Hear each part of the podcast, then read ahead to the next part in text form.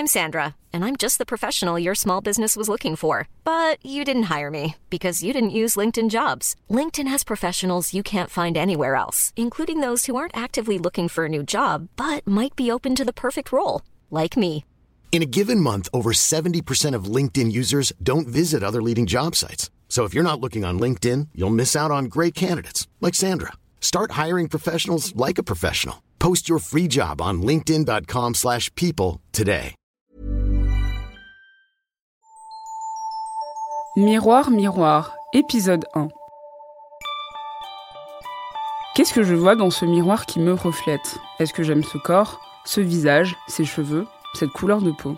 Trop grosse, pas assez mince, pas la bonne taille de pantalon, trop petit, trop foncé ou trop crépu. Les critères de beauté imposés par la société sont aussi nombreux que les complexes physiques qu'elle crée chez chacun, mais surtout chacune d'entre nous. Binge Audio. Ce truc qui dérange, qui ne va pas, qui n'est jamais assez et bien souvent trop. Bref, une envie de perfection inatteignable qui n'existe pas. Je suis Jean Farpagemi et dans ce podcast, je vais essayer de comprendre comment la société nous a tous, mais surtout toutes, entraînés dans ce tourbillon de mal-être. Comment les standards de beauté sont devenus des anti-reflets d'un monde qui n'existe pas. Mais aussi, comment on parvient à s'accepter dans son entièreté, à se trouver jolie, à s'aimer tout simplement. Avec des spécialistes de la question et des personnes directement concernées, on évoquera les représentations, les injonctions et les outils pour dépasser tout ça. Ma première invitée s'appelle Gabrielle Deydier. Elle est autrice et journaliste. Elle est grosse et elle a écrit un livre intitulé « On ne naît pas grosse » aux éditions de La Goutte d'Or, où elle évoque ce qu'on appelle la grossophobie, ou disons-le plus simplement, la haine des personnes grosses. Bonjour Gabrielle Deydier. Bonjour. Est-ce que vous pouvez vous présenter et vous écrire ? Je m'appelle Gabrielle Deydier, j'ai trente-huit ans, je suis autrice, réalisatrice et journaliste. Euh, mon premier essai journalistique est sorti l'année dernière et il traite de cette grossophobie. Comment est-ce que je peux me décrire ? euh... En fait, c'est assez compliqué parce que depuis que j'ai écrit ce livre, je mets grosse dans ma description et euh, en réalité, moi, je me, enfin, je pense que grosse, ça fait pas partie de mon identité, mais euh, mais euh, mais depuis que j'ai écrit ce livre, j'ai l'impression que je suis obligée de me présenter comme grosse. Donc, qu'est-ce que vous préférez euh, pour qu'on définisse les personnes grosses ? Est-ce que le mot gros est, est adéquat ? Est-ce que c'est mieux d'employer le mot rond ? Est-ce que c'est mieux d'employer le mot euh, personne à grande taille ? Moi, je pense qu'il faut arrêter d'utiliser des choses qui sont censées adoucir le fait d'être gros. Être gros, c'est, euh, c'est juste un état de fait, en fait. C'est, euh, quand on me dit que je suis grosse, si on me dit juste que je suis grosse, c'est une description. Si on me dit que je suis une sale grosse, c'est une insulte.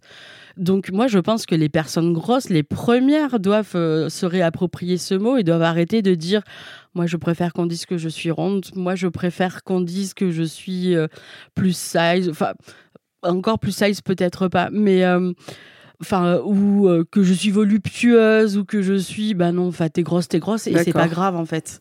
On appelle un chat un chat.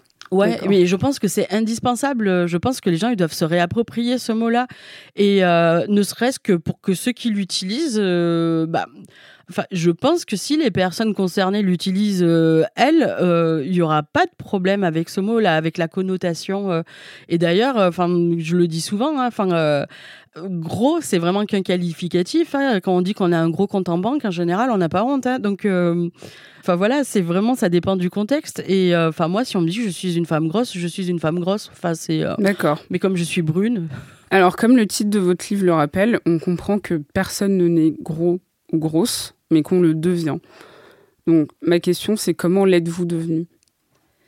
Alors, oui, à, à très peu d'exceptions près, euh, l'obésité purement génétique, euh, des, des enfants qui naissent à cinq ou six kilos, c'est quand, même, euh, c'est quand même assez rare. Évidemment, il y a des prédispositions génétiques, mais tout le reste, c'est une construction, en fait. Et comment est-ce qu'on devient gros ? En tout cas, comment je suis, moi, devenue grosse ? J'étais, euh, j'ai toujours fait une taille de plus que mes camarades, enfin, euh, mais euh, j'ai toujours été grosse pour mes parents. Aujourd'hui, quand on regarde les photos, enfin, euh, vraiment, je me dis que que mes parents étaient les premières victimes de, de enfin, du regard parce que il y a rien de gros sur euh, les photos de quand je suis euh, enfant. Et, euh, et puis, ben, un jour, je suis adolescente, je suis super sportive, je fais dix heures de sport par semaine, je suis hyper musclée, mais je suis petite, donc j'ai l'air trapue. Et, euh, et je pèse soixante-cinq kilos et je m'habille en quarante-deux. Et je, enfin, ma mère est un peu dépassée par ça parce que enfin, déjà, quand je suis passée aux quarante, c'était un peu la dépression. À la limite, je m'en fichais un peu, mais il y avait des tas de, de choses qui se passaient dans les vestiaires. Euh, enfin, je, enfin, je voyais bien que j'étais plus massive et j'étais assez complexée. Enfin, en fait, j'étais assez complexée par un manque de féminité, mais que j'assimilais à, au fait d'être, d'être massive et... et et de ne pas ressembler à mes camarades. Et puis, il y avait aussi, de temps en temps, mon entraîneur qui me disait que, bah, que ce serait bien que je puisse sauter plus haut, donc euh, de perdre un peu de poids. Je faisais du volley-ball, pardon.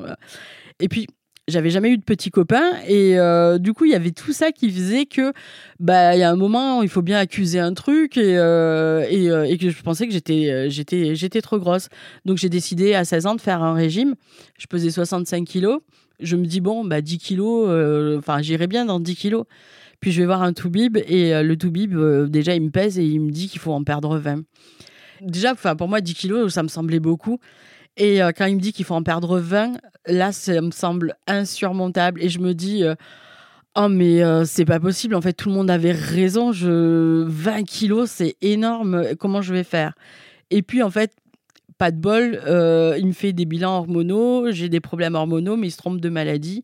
Il me prescrit des traitements. Euh, je prends d'abord trente kilos en trois mois et après des régimes. Et là, je continue à grossir et, euh, et mes soixante-cinq kilos se seront euh, transformés en cent vingt kilos euh, en quelques mois. Donc, vous êtes devenue grosse à cause d'un médecin. À cause d'un médecin et à cause euh, des régimes, euh, du coup, qui ont été prescrits et euh, qui étaient des régimes hyper restrictifs et euh, qui ont fait qu'à des moments, je pétais les plombs et que, et que j'ai eu une relation hyper malsaine à la nourriture pendant très, très, très longtemps. Du coup, par rapport à la grossophobie, est-ce que vous pouvez expliquer ce que c'est et comment ça se traduit au quotidien de manière très concrète ? C'est le fait de discriminer les personnes en raison de leur poids et de leur surpoids, notamment. Et euh, la grossophobie, en fait, elle, euh, elle, euh, elle revêt plusieurs aspects. Donc, il euh, y a une grossophobie du quotidien, euh, de la rue, euh, voilà, des gens euh, bah, qui nous insultent, euh, moi qui m'arrête dans la rue pour me dire que je suis une abomination, euh, qui regarde mon panier quand je fais mes courses, euh, la caissière qui euh, devient diététicienne quand je fais mes courses. Ah oui, ça justement, j'ai, euh, j'ai lu le livre de Roxane Gay qui s'appelle Hunger, et elle raconte euh, dedans que, qu'elle se fait arrêter par des gens qui lui prennent des articles de son caddie pour lui dire « c'est pour vous aider ». En fait, on vous enlève des choses pour vous aider à maigrir parce que c'est pas bon pour vous. Et c'est vrai que ça, c'est des choses qu'on, qu'on, dont on se rend compte que c'est vraiment une grossophobie quotidienne. Et du coup, c'est des choses que vous vivez euh, dans c'est la ça. vie de tous les jours. C'est tout à fait ça. C'est, euh, je vais au restaurant avec des copains, euh, je prends un dessert et il y a un gamin qui demande à sa mère euh, s'il peut avoir un dessert et la maman dit devant moi « non, tu vas devenir comme la dame ». C'est des choses, euh, c'est des choses comme ça. C'est, euh, et les gens qui m'arrêtent dans la rue, euh, souvent, ils pensent qu'ils sont bienveillants. Ils me disent, ils m'arrêtent pour me dire qu'ils euh, ont quelqu'un qu'ils connaissent, euh, qui a fait tel régime, qui est allé voir tel docteur, qui s'est fait opérer. En fait, ils voient pas où est l'agression. Enfin, euh, ces gens ne voient pas où est l'agression, en fait. Ou euh, voilà, où moi aussi j'ai été comme vous et, euh, et regardez, ça va mieux. Il faut faire ceci, cela. C'est euh, c'est quasiment permanent, en fait. Et, euh, et c'est quoi la grosse différence avec le body shaming, qui, euh, rappelons-le, est le fait de se moquer de, du corps de quelqu'un? La différence, enfin, euh, avec le body shaming, c'est que justement, ça, ça ne s'arrête pas à la grossophobie du quotidien. Il y a aussi donc dans les autres aspects que revêt cette grossophobie, on a une grossophobie qui est médicale et une grossophobie qui est systémique. Dans la grossophobie euh, que je dirais médicale, ce sont, euh, ben, il existe des médecins qui sont pas toujours bienveillants. En général, ce sont les mêmes qui veulent pas des pauvres et de la C M U. Enfin, en tout cas, moi, les médecins qui étaient grossophobes, ils voulaient pas de la C M U. Hasard ou coïncidence, je ne sais pas. Et qui, en fait, à partir du moment où vous êtes grosse, ça devient la seule raison pour le médecin euh, qui fait que vous êtes dans le cabinet. Je me suis retrouvée avec une otite et euh, à pleurer tellement que j'avais mal. Et avant de regarder mon oreille, il m'a demandé de monter sur la balance. Donc ça, c'est alors que ça n'a aucun rapport. C'est ouais. ça. Et ça, ça pourrait être un détail, sauf que il euh, n'y a pas très longtemps, il y a une fille de Gras Politique qui a raconté sur Twitter une mésaventure qu'elle a eue sur, euh, chez un radiologue. Et donc, euh, le radiologue, il doit vous demander si vous êtes enceinte parce que bah, les rayons X, c'est pas trop compatible avec une grossesse. Et euh, toutes les nanas qui sont passées avant elle, à toutes les nanas qui sont passées avant elle, on leur a demandé si elles étaient enceintes. Elle, elle arrive et euh, on lui demande pas si elle est enceinte. Et là, elle lui dit au radiologue, vous ne me demandez pas si je suis enceinte. Et il lui dit, c'est évident que vous ne l'êtes pas. Voilà, sauf que, enfin, ça, on peut arriver à des situations qui sont hyper dangereuses en fait. Des médecins qui vous refusent des contraceptions quand vous êtes grosse, sous prétexte que soit vous n'allez pas ovuler, soit vous n'avez pas de vie sexuelle et que ça sert à rien. Soit la pilule, ça va aggraver votre cas parce que vous allez reprendre des kilos. Et du coup, on arrive euh, avec des euh, bah, des femmes qui ont une vie sexuelle, à qui on a dit qu'elles tomberaient jamais enceintes et qui se retrouvent au planning familial pour se faire avorter. C'est, euh, c'est des réalités, mais euh, et il y a encore, encore plus grave. C'est des faux diagnostics. C'est euh, une femme qui est grosse, qui a mal au ventre, euh, qui se tord de douleur, qui va aux urgences. On lui dit, euh, on lui dit, vous faites une indigestion. Elle fait une grossesse extra-utérine. On va pas la croire parce que on estime que son poids, en fait. Euh... Et le mal de tout, quoi. Exactement. Et, euh, et du coup, euh, du coup, ce qui se passe, c'est que vous avez les personnes grosses bah, qui fuient les, euh, les cabinets médicaux et qui, quand ils y retournent, c'est toujours euh, souvent, trop, c'est souvent trop tard, en fait. Euh... D'ailleurs, il y a Gras Politique qui a un, qui a un répertoire de médecins, euh, gynécologues euh, qui sont ouverts, justement, et qui sont plutôt progressistes et qui ont une approche féministe de leur pratique. Et donc, euh, je mettrai ça à la fin de, de l'épisode euh, sur, euh, sur le site. Et du coup, j'aimerais savoir qu'est-ce que ça fait de vivre dans ce corps, euh, de se lever le matin, de, de s'habiller, de, de vivre tout simplement. Qu'est-ce que c'est ? C'est euh, vivre dans ce corps, enfin... Euh, pour moi, c'est, euh, c'est un peu une torture, en fait. C'est... Euh, Parce qu'il faut le porter, ce corps. Ça, les gens, ils s'en rendent, ils s'en rendent pas toujours compte. Enfin, quand il y a des gens qui me disent que je marche pas très vite, j'ai envie de leur dire, mais enfin, traverser euh, la rue avec euh, l'équivalent d'un frigo plein sur votre dos, et vous verrez à quelle allure vous marchez. Parce que, enfin, quand on pèse cent cinquante kilos, euh, euh, on a une surcharge. Enfin, il faut la traîner, cette charge. Vous euh, diriez que c'est un handicap ? euh, Alors... Non, enfin, ça dépend en fait. Enfin, il y a des, enfin, il y a des gros pour qui leur surpoids est, euh, est un réel handicap, qui qui peuvent pas marcher ou qui ont des béquilles ou qui sont dans des fauteuils. Euh, il y a des gros qui ont pas du tout euh, ce problème-là. Par contre, euh, si c'est pas un, forcément un handicap physique, c'est un handicap social. Ça, c'est une évidence. C'est une évidence parce que bah il y a des il y a des études qui ont été faites sur euh, l'embauche chez les personnes, euh, l'embauche des personnes grosses, ou plutôt la non-embauche des personnes grosses, pour être juste. On sait qu'une femme obèse a huit à dix fois moins de chances d'être embauchée qu'une femme qui ne l'est pas. Un homme, c'est trois fois en moyenne. Ça, c'est pas quelque chose qu'on invente, quoi. Ça, c'est factuel. Ça... Et la grossophobie qui est systémique, la grossophobie qu'on peut appeler systémique, c'est, bah, c'est elle qui fait que, bah, qu'on peut pas faire partie euh, de, de la société civile, normalement. Euh, celle qui fait que euh, bah, aller dans un train en deuxième classe, c'est compliqué. Enfin, moi, je suis obligée euh, de voyager en première et, euh, et pas pour des raisons... Euh, Et vous êtes obligé euh, de payer plus cher, du ouais, coup, c'est ça. Que, que la moyenne des, des personnes. C'est ça. Là, il n'y a pas très longtemps, euh, y a... j'ai été invitée en Suisse euh, pour faire une conférence. Euh, on a dû prévoir dans l'avion euh, deux places au cas où, pour pas que, pour pas que je me fasse lyncher euh, si, si l'avion était plein. Et par rapport aux magasins, ou justement à la vie quotidienne, de, par exemple, juste s'habiller, comment ça se passe ? S'habiller, en fait, euh, alors, on peut dire que c'est de plus en plus facile grâce à Internet, grâce, euh, grâce aux marques américaines, euh, mais aux marques américaines, quoi. En France, c'est beaucoup plus compliqué. Et euh, s'habiller, c'est facile si on a un bon budget. Quand on n'a pas un bon budget, bah, on a euh, grosso modo euh, deux marques, quoi. Enfin, moi, je m'habille chez C et A et Kiabi. Enfin, euh, alors je sais parce que c'est les seuls qui proposent des tailles euh, beaucoup plus grandes et beaucoup plus, enfin, euh, confortables. Ou c'est ça. Vous, en fait, vous... elles ont des rayons de grande taille qui euh, qui sont pas encore assez développés, euh, à mon avis. Mais au moins, elles ont euh, elles ont cet avantage d'avoir des euh, des vrais euh, des vraies grandes tailles. Donc aujourd'hui, oui, euh, une personne grosse, elle peut s'habiller. Euh, correctement, enfin correctement, c'est affreux, non. Euh, Elle, s'habille, elle peut s'habiller presque comme elle veut. Par contre, euh, elle a plutôt intérêt à avoir un bon porte-monnaie. Or, les études nous disent que les personnes grosses, elles ne travaillent pas. trente pour cent des personnes au R S A sont obèses, alors qu'on est à sept pour cent chez les quatre mille euros et plus. L'obésité, c'est un vrai euh, marqueur social de mmh. pauvreté. Et justement, dans votre livre, et tout à l'heure, vous l'aviez évoqué, quand vous étiez plus jeune, vous faisiez euh, du quarante, quarante-deux, quarante, ouais. quarante-deux. Et donc, vous racontez que votre mère...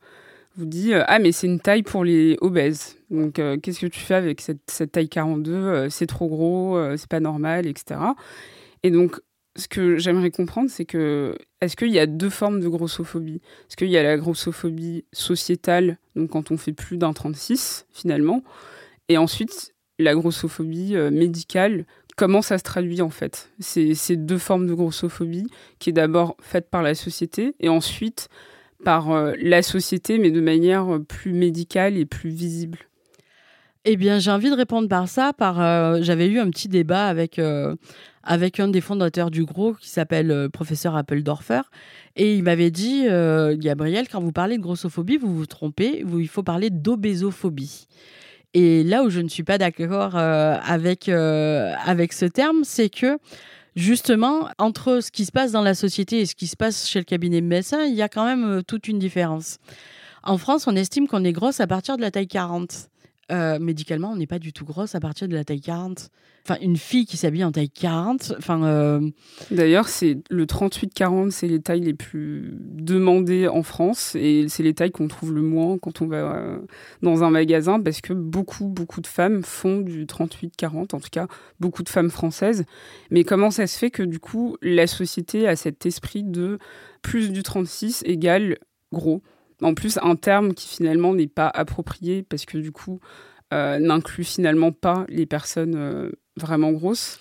Les Françaises sont parmi les plus minces d'Europe et la taille moyenne, c'est le quarante-deux, donc quarante-deux quarante-quatre. Donc ça veut dire que la moitié des, euh, de la population est au-dessus du quarante-deux quarante-quatre.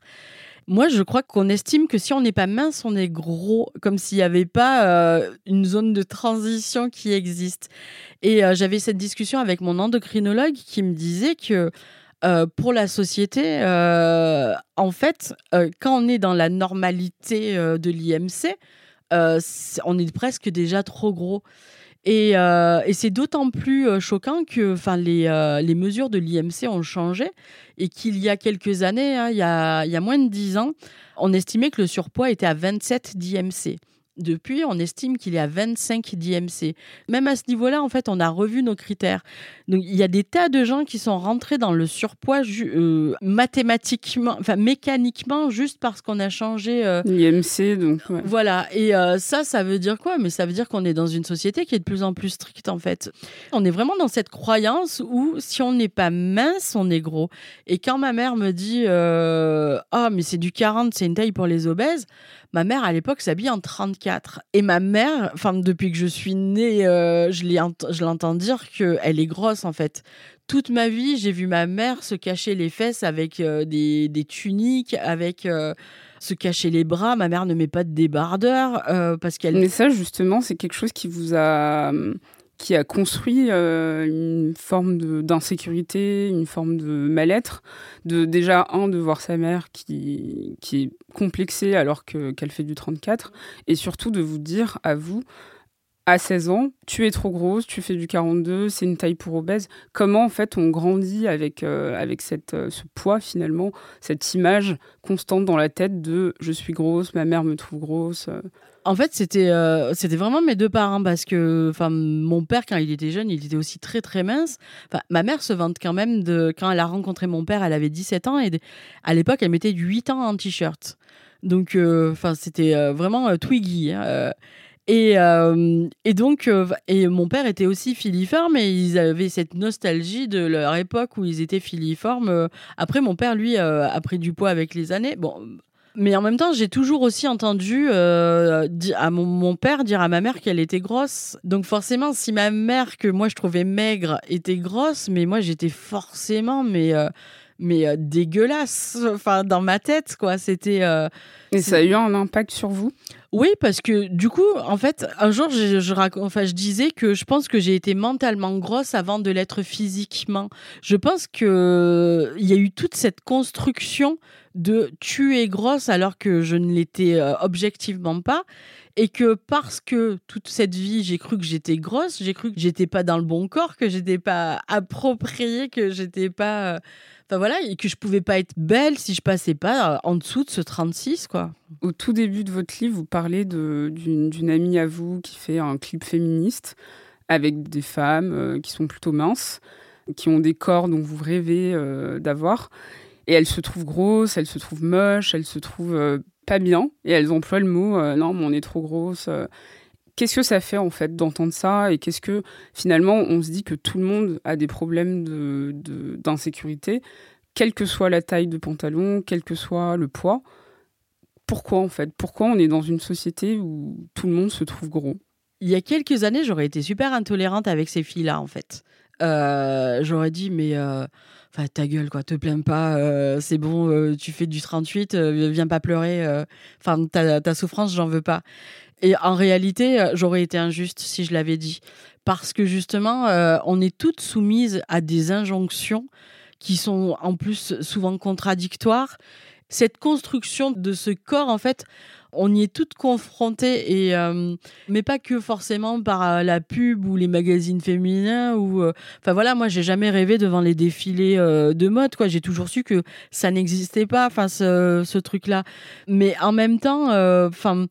On a l'impression que, enfin, on n'est pas digne si on n'a pas le ventre plat. On n'est pas digne si on n'a pas des bras euh, performants, musclés. Euh. Et ça, en fait, euh, c'est d'autant plus violent que euh, c'est super difficile d'avoir un regard objectif sur son propre corps. En réalité, moi, je crois que je connais aucune nana qui euh, euh, qui se trouve bonasse, quoi. Enfin, et c'est souvent les femmes, en particulier. Ouais, ouais, parce que, enfin, les mecs, ils, ils ont plus de facilité à dire qu'ils se trouvent bien, quoi. Et euh, et moi, j'ai toujours eu cette différence entre mon père et ma mère, avec ma mère qui euh, se regarde dans le miroir en se trouvant moche, et mon père qui se regarde dans le miroir en disant mais qu'il est beau ce type. Et justement, par rapport à, euh, aux femmes minces, euh, depuis quelque temps, on, enfin, ça fait un an ou deux ans, on entend beaucoup parler du mouvement body positive, qui est un mouvement euh, qui a été créé par Connie euh, Zabzak et Elizabeth Scott pour une, at- une acceptation des corps gros dans la société. Euh, donc, il y a notamment l'une des fondatrices qui l'a fait en l'honneur de sa sœur et pour s'assurer que sa fille et d'autres enfants euh, vivent dans une société où, je cite, euh, « les gens s'efforceraient de changer le monde, pas leur corps ». Et donc, c'est une communauté qui souhaitait se libérer des messages... Euh, des messages sociaux qui étouffent et qui, qui maintiennent dans, une, dans un carcan euh, impossible à atteindre. Euh, mais c'est vrai que depuis quelque temps, on, on entend beaucoup parler de ce mouvement et il est souvent euh, repris de la bouche de femmes euh, minces, ou en tout cas des, des femmes qui sont plutôt dans une norme et qui n'auront jamais forcément de problème pour euh, trouver un emploi. Qu'est-ce que vous pensez de ça ? Qu'est-ce que vous pensez déjà, un, du mouvement body positive et de pourquoi il y a autant de, de femmes qui sont à l'origine pas forcément concernées qui se réapproprient euh, ce terme ? Alors, euh, j'en pense plein de choses sur le mouvement body positive.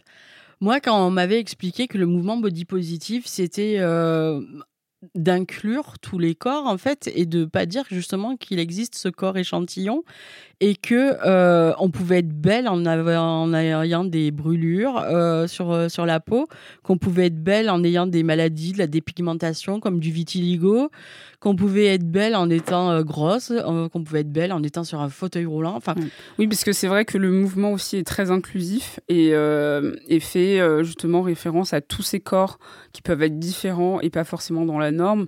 Donc les corps euh, noirs, les corps cuir, les corps euh, les corps gros. Euh, tout ce qui sort un peu de, de ce qu'on a l'habitude de voir et dans l'acceptation de, de ces corps-là. Voilà, justement. Donc euh, moi, quand on me raconte ça, euh, bah, évidemment, euh, je trouve que c'est, euh, que c'est bien et euh, ces corps existent et qu'ils n'ont pas euh, à être déclassés ou, euh, ou, euh, ou admis sur le côté. Sauf que body positive. Alors, je ne sais pas si c'était euh, une marque, ce serait un bon coup de, de marketing. Euh, le hashtag body positive, en fait, il re, sur, sur euh, Instagram, ça correspond au fit girl. Euh, ou au healthy girl, au... Enfin, mais d'ailleurs toutes ces étiquettes elles sont insupportables. Enfin, je, je sais à préciser. Enfin, moi ça me rend, ça me rend dingo en fait. Et euh... et donc on se retrouve. Alors déjà il y a plusieurs choses qui qui peuvent qui peuvent m'ennuyer dans ce body positive, c'est que enfin je pense qu'on n'est pas obligé d'avoir une opinion sur son corps. Donc euh... on peut l'aimer, on peut ne pas l'aimer, mais on peut aussi se dire bon bah de toute façon euh, on est comme on est, euh, je et le prends comme je le prends comme ça. De toute façon j'habite dans ce corps-là, j'ai plus trop le choix. Enfin, euh... la blogueuse et euh, autrice Kémis avait écrit un article justement pour dire euh, comment elle s'était éloignée de ce mouvement parce qu'elle se sentait pas assez représentée, et notamment euh, elle parlait du fait que qu'on voyait pas de bourrelets, de, de vergetures. Enfin, c'était très lissé. Donc même si parfois les femmes pouvaient être euh, grosses, c'était quand même dans un, dans, un, dans un aspect très esthétique, presque pour plaire euh, au, au regard de l'homme. Et du coup, euh, et c'est vrai que le mouvement pour beaucoup de femmes est devenu euh, autre chose, et elle se tourne vers quelque chose qu'on appelle le, le fat positive, et du coup pour vraiment la représentation des corps plus gros et et qui s'acceptent dans leur entièreté, avec euh, les bourrelets, avec tout ce que le corps peut euh, représenter, quoi. Ouais, je l'avais lu cet article, et effectivement, j'étais contente que quelqu'un euh, parle de ces dérives du body positif. Après, moi, euh, alors, je ne suis pas non plus dans le fat positif, je pense que je suis plus dans la fat acceptance, où euh, mon discours, c'est de dire, bon, ben voilà, il y a des corps gros, ils vous plaisent, ils ne vous plaisent pas, euh, on n'en a rien à faire. Ces corps gros ont le droit d'exister, ont le droit de... ont le droit de se montrer. Oui, ces corps gros, ces femmes grosses ont le droit de mettre des maillots de pièces, des crop tops, enfin, euh, euh, tout ça.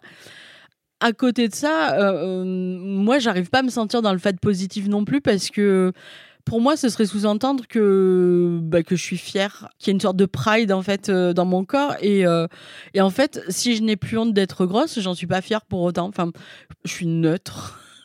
Donc, euh, donc voilà. Et, euh, et puis, ouais, dans le fait positif, en fait, euh, ce qui me fait peur, c'est que du coup, on confonde les messages et, euh, et, euh, et rien que. Enfin, moi, ça fait presque un an que je parle de grossophobie et, euh, et que je me prends dans la gueule des euh, apologies de l'obésité, quoi. Et euh, alors que je ne fais jamais l'apologie de l'obésité.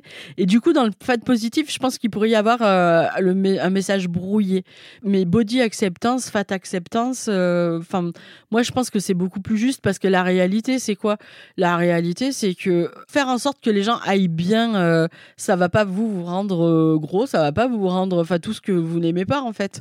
Donc, euh, donc voilà, et euh, y compris si elle est euh, créée par un mmh. mec qui n'aime pas les gros. Mais, euh, mais est-ce que la société est prête à, à ça ? Parce qu'on a l'impression que depuis, euh, bah, avec la sortie de votre livre, il y a aussi euh, Daria Marx qui sort euh, cette semaine. Euh, gros, gros n'est pas, n'est pas un gros mot. Euh, on voit de plus en plus de, de personnalités, en tout cas de, de personnages dans les séries. Je pense notamment à Girls récemment, euh, qui montrent des corps différents. Euh, des magazines féminins qui essayent en tout cas de parler de body positive, qui, bon, qui vont mettre en, en, en couve euh, Ashley Graham, qui est une mannequin euh, entre gu- guillemets grande taille. On a l'impression qu'il y a des pas en avant qui sont faits, mais avec tout ce que vous nous racontez, avec tout ce qui se passe, et justement ce, ce, cet opportunisme euh, capitalisme pour les gros, est-ce qu'on on peut dire que la société est enfin prête à accepter des corps différents ou pas du tout ? Non, je pense pas. Enfin, je pense qu'il y a encore beaucoup de pédagogie à faire. Euh, euh, donc ouais, on parle beaucoup, euh, on parle beaucoup de grossophobie. Le livre de Daria Marx et Eva Pérez-Bello euh, vient de sortir. Euh, Gros n'est pas un gros mot, où elle parle justement de. Ce sont des chroniques sur la grossophobie ordinaire.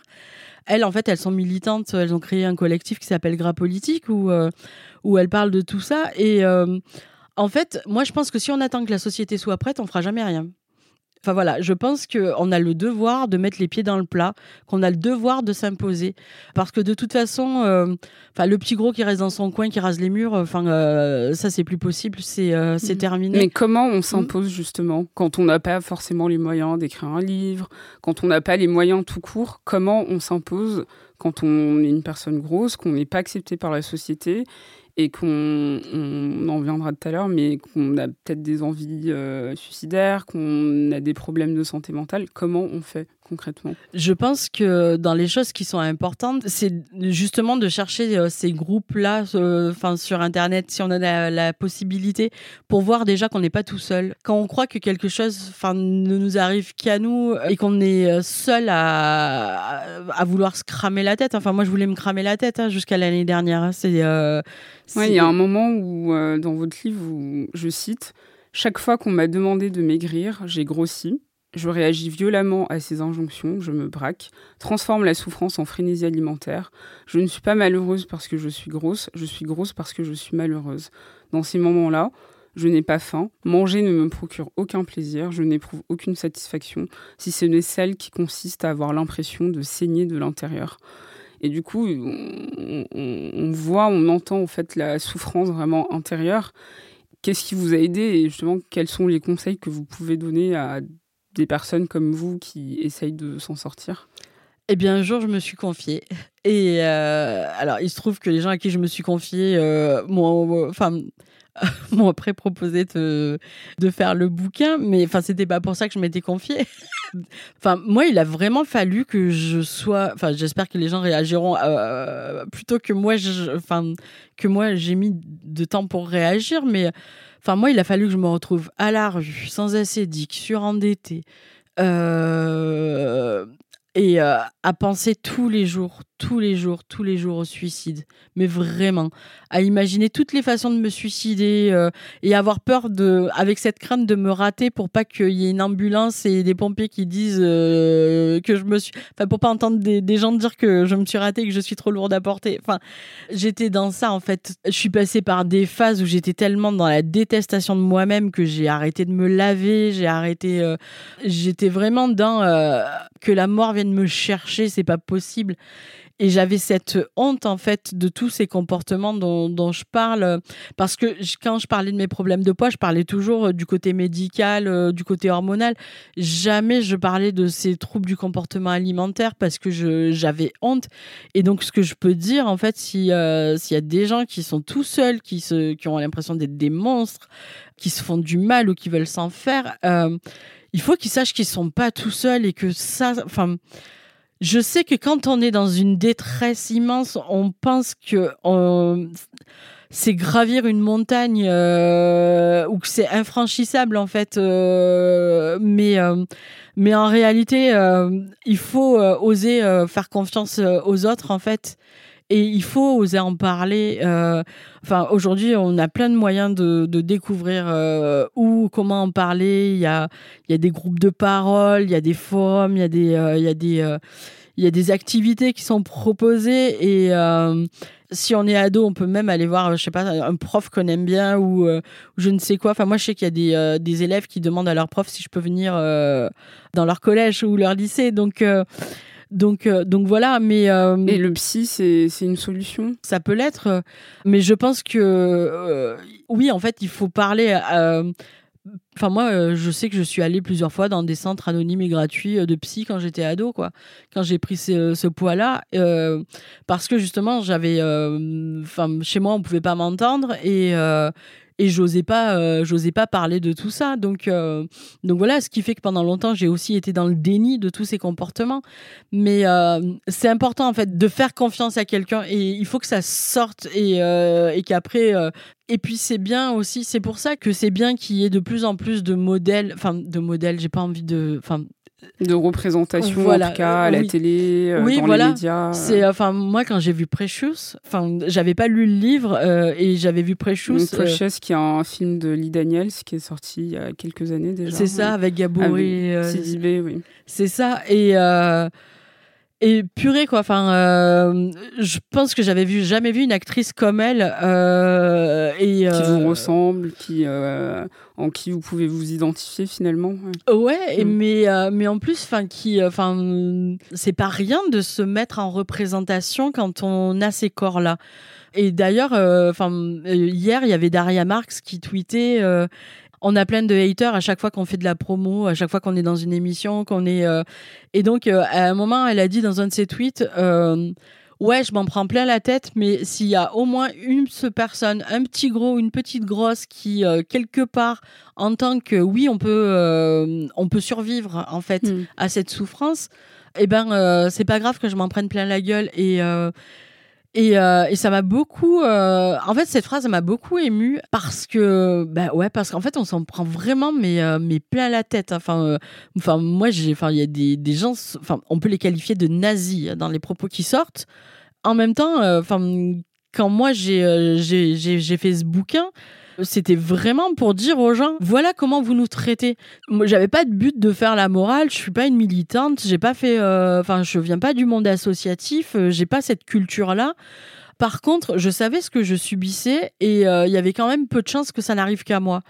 Et j'en avais marre en fait qu'on pense que j'étais parano ou trop sensible ou enfin même si je peux l'être, mais euh, mais qu'en fait que je prenne trop à cœur, que j'étais trop émotive, euh, euh, des choses qui en fait sont inacceptables. Et donc, enfin moi le but c'était vraiment de dire euh, bon bah écoutez, enfin moi je vais vous raconter une histoire, mais pour qu'on se mette d'accord, cette histoire, elle va être étayée par des études scientifiques, sociologiques, euh, euh, économiques. Enfin, euh, voilà, je vais juste vous montrer que je ne suis pas une, une, une parano quand, euh, quand je vous raconte euh, ce que je vous raconte. Et voilà, et euh, je veux culpabiliser personne. Je vous dis juste qu'aujourd'hui, en France, il y a des gros. Il euh, y en a de plus en plus, que vous le vouliez ou non. Vous les maltraitez. Et je vous montre comment vous les maltraitez. Après... Je vous dis pas que c'est bien ou que c'est mal. Je dis que chacun doit prendre euh, ses responsabilités, que ce soit les pouvoirs publics, que ce soit les médecins ou que ce soit euh, le citoyen lambda euh, qui se promène dans la rue. Enfin, moi, c'était vraiment de dire... Parce que le livre, il ne s'adresse pas forcément aux gros, il ne s'adresse pas forcément euh, aux femmes. Enfin, euh, il s'adresse à tout le monde. Il s'adresse à tout mmh. le monde et c'était euh, l'idée de vulgariser euh, le sujet, en fait. Et euh, à un moment, il euh, y, y a un passage qui m'a beaucoup euh, interpellée où vous, vous dites qu'il y a plein de personnes grosses qui n'ont pas de miroir chez elles parce qu'elles ne veulent pas se regarder, elles ne veulent pas euh, avoir conscience de, de, de, de leur physique, de leur corps. Et du coup, mais, enfin, comment on apprend à s'apprécier, à s'aimer, à se trouver potentiellement jolie ? Comment on fait, en fait, pour se regarder dans un miroir et, et se dire « je je me prends telle quelle ». C'est... C'est super, super dur. Moi, jusqu'à ce que je fasse la première télé euh, l'année dernière, euh, mon miroir, il faisait cette taille-là. C'est un petit miroir de poche.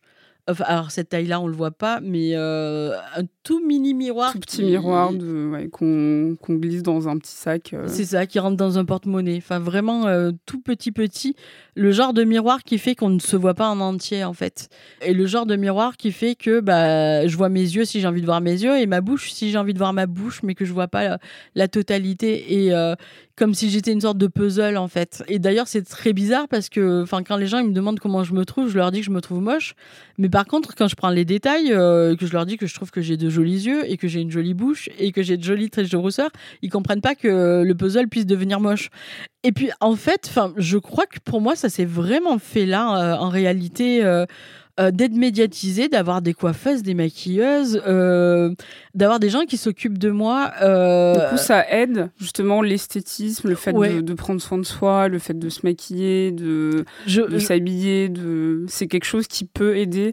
Euh, s'il y a des femmes qui, mais même des hommes qui nous écoutent et qui sont dans une situation d'estime de soi euh, très très basse, euh, qui se sentent vraiment mal dans leur peau, vous, vous pensez que ça, ça peut aider ? Moi, je sais que s'il y a quelque chose qui m'a toujours fait du bien, c'est aller chez l'esthéticienne, alors que j'ai pas forcément euh, toujours eu les moyens, mais il y a des moments où j'ai fait des, euh, 'fin, des, vrais, euh, des vrais choix dans mes budgets pour m'autoriser à aller une fois par mois chez l'esthéticienne, que ce soit pour me faire épiler ou le visage, ou que ce soit pour faire des soins de temps en temps.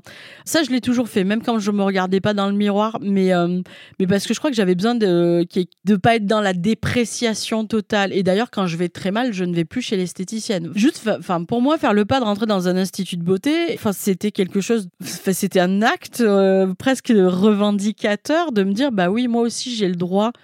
Euh, j'ai le droit en fait de me faire masser, j'ai le droit euh, de d'aller faire euh, une mise en beauté, euh, j'ai le droit de faire ça. Pour s'accepter, il faut commencer par se dire que on a de la valeur et que et que nous aussi on a le droit en fait de prendre soin de nous et qu'au contraire en fait on on a le devoir de prendre soin de nous. Enfin voilà, c'est euh, Enfin, moi, je pense que c'est. Enfin, euh, alors après, euh, enfin, ceux qui veulent se maquiller se maquillent, ceux qui veulent euh, se oui, coiffer. Oui, c'est pas une injonction, coiffe. c'est juste un, voilà. une possibilité pour les personnes qui le souhaitent. C'est ouais. ça, mais en tout cas, euh, que les femmes grosses, parce que j'en ai vu aussi sur Twitter dire, moi, je vais jamais au salon de beauté euh, parce que ceci, parce que cela. Enfin, euh, déjà qu'elles aient pas peur euh, de monter sur la table. Enfin, euh, ça, ça tient jusqu'à trois cents kilos, donc. Euh, Donc, euh, donc voilà, contrairement à ce que certains médecins disent, enfin, moi j'ai des médecins qui m'ont dit que je ne pouvais pas monter sur la table parce que j'allais la, la péter, mais chez l'esthéticienne, je n'ai jamais eu ce problème-là, c'est quand même assez étonnant. Mais je pense en fait qu'ils vont y gagner parce qu'on a besoin en fait, de sentir que ce corps il existe et euh, que ce n'est pas qu'une souffrance en fait, qui peut faire du bien aussi et... Euh, Enfin voilà, enfin moi je pense que ça fait partie des choses. Enfin c'est mon petit luxe peut-être, mais euh... c'est le seul, mais euh... mais pour moi il est indispensable. Merci beaucoup Gabrielle Deydier. Merci. Vous venez d'écouter le premier épisode de Miroir Miroir, un podcast produit par Binge Audio. N'hésitez pas à nous laisser des commentaires et des étoiles sur Apple Podcast si vous avez aimé, bien entendu. Et je vous dis à dans deux semaines.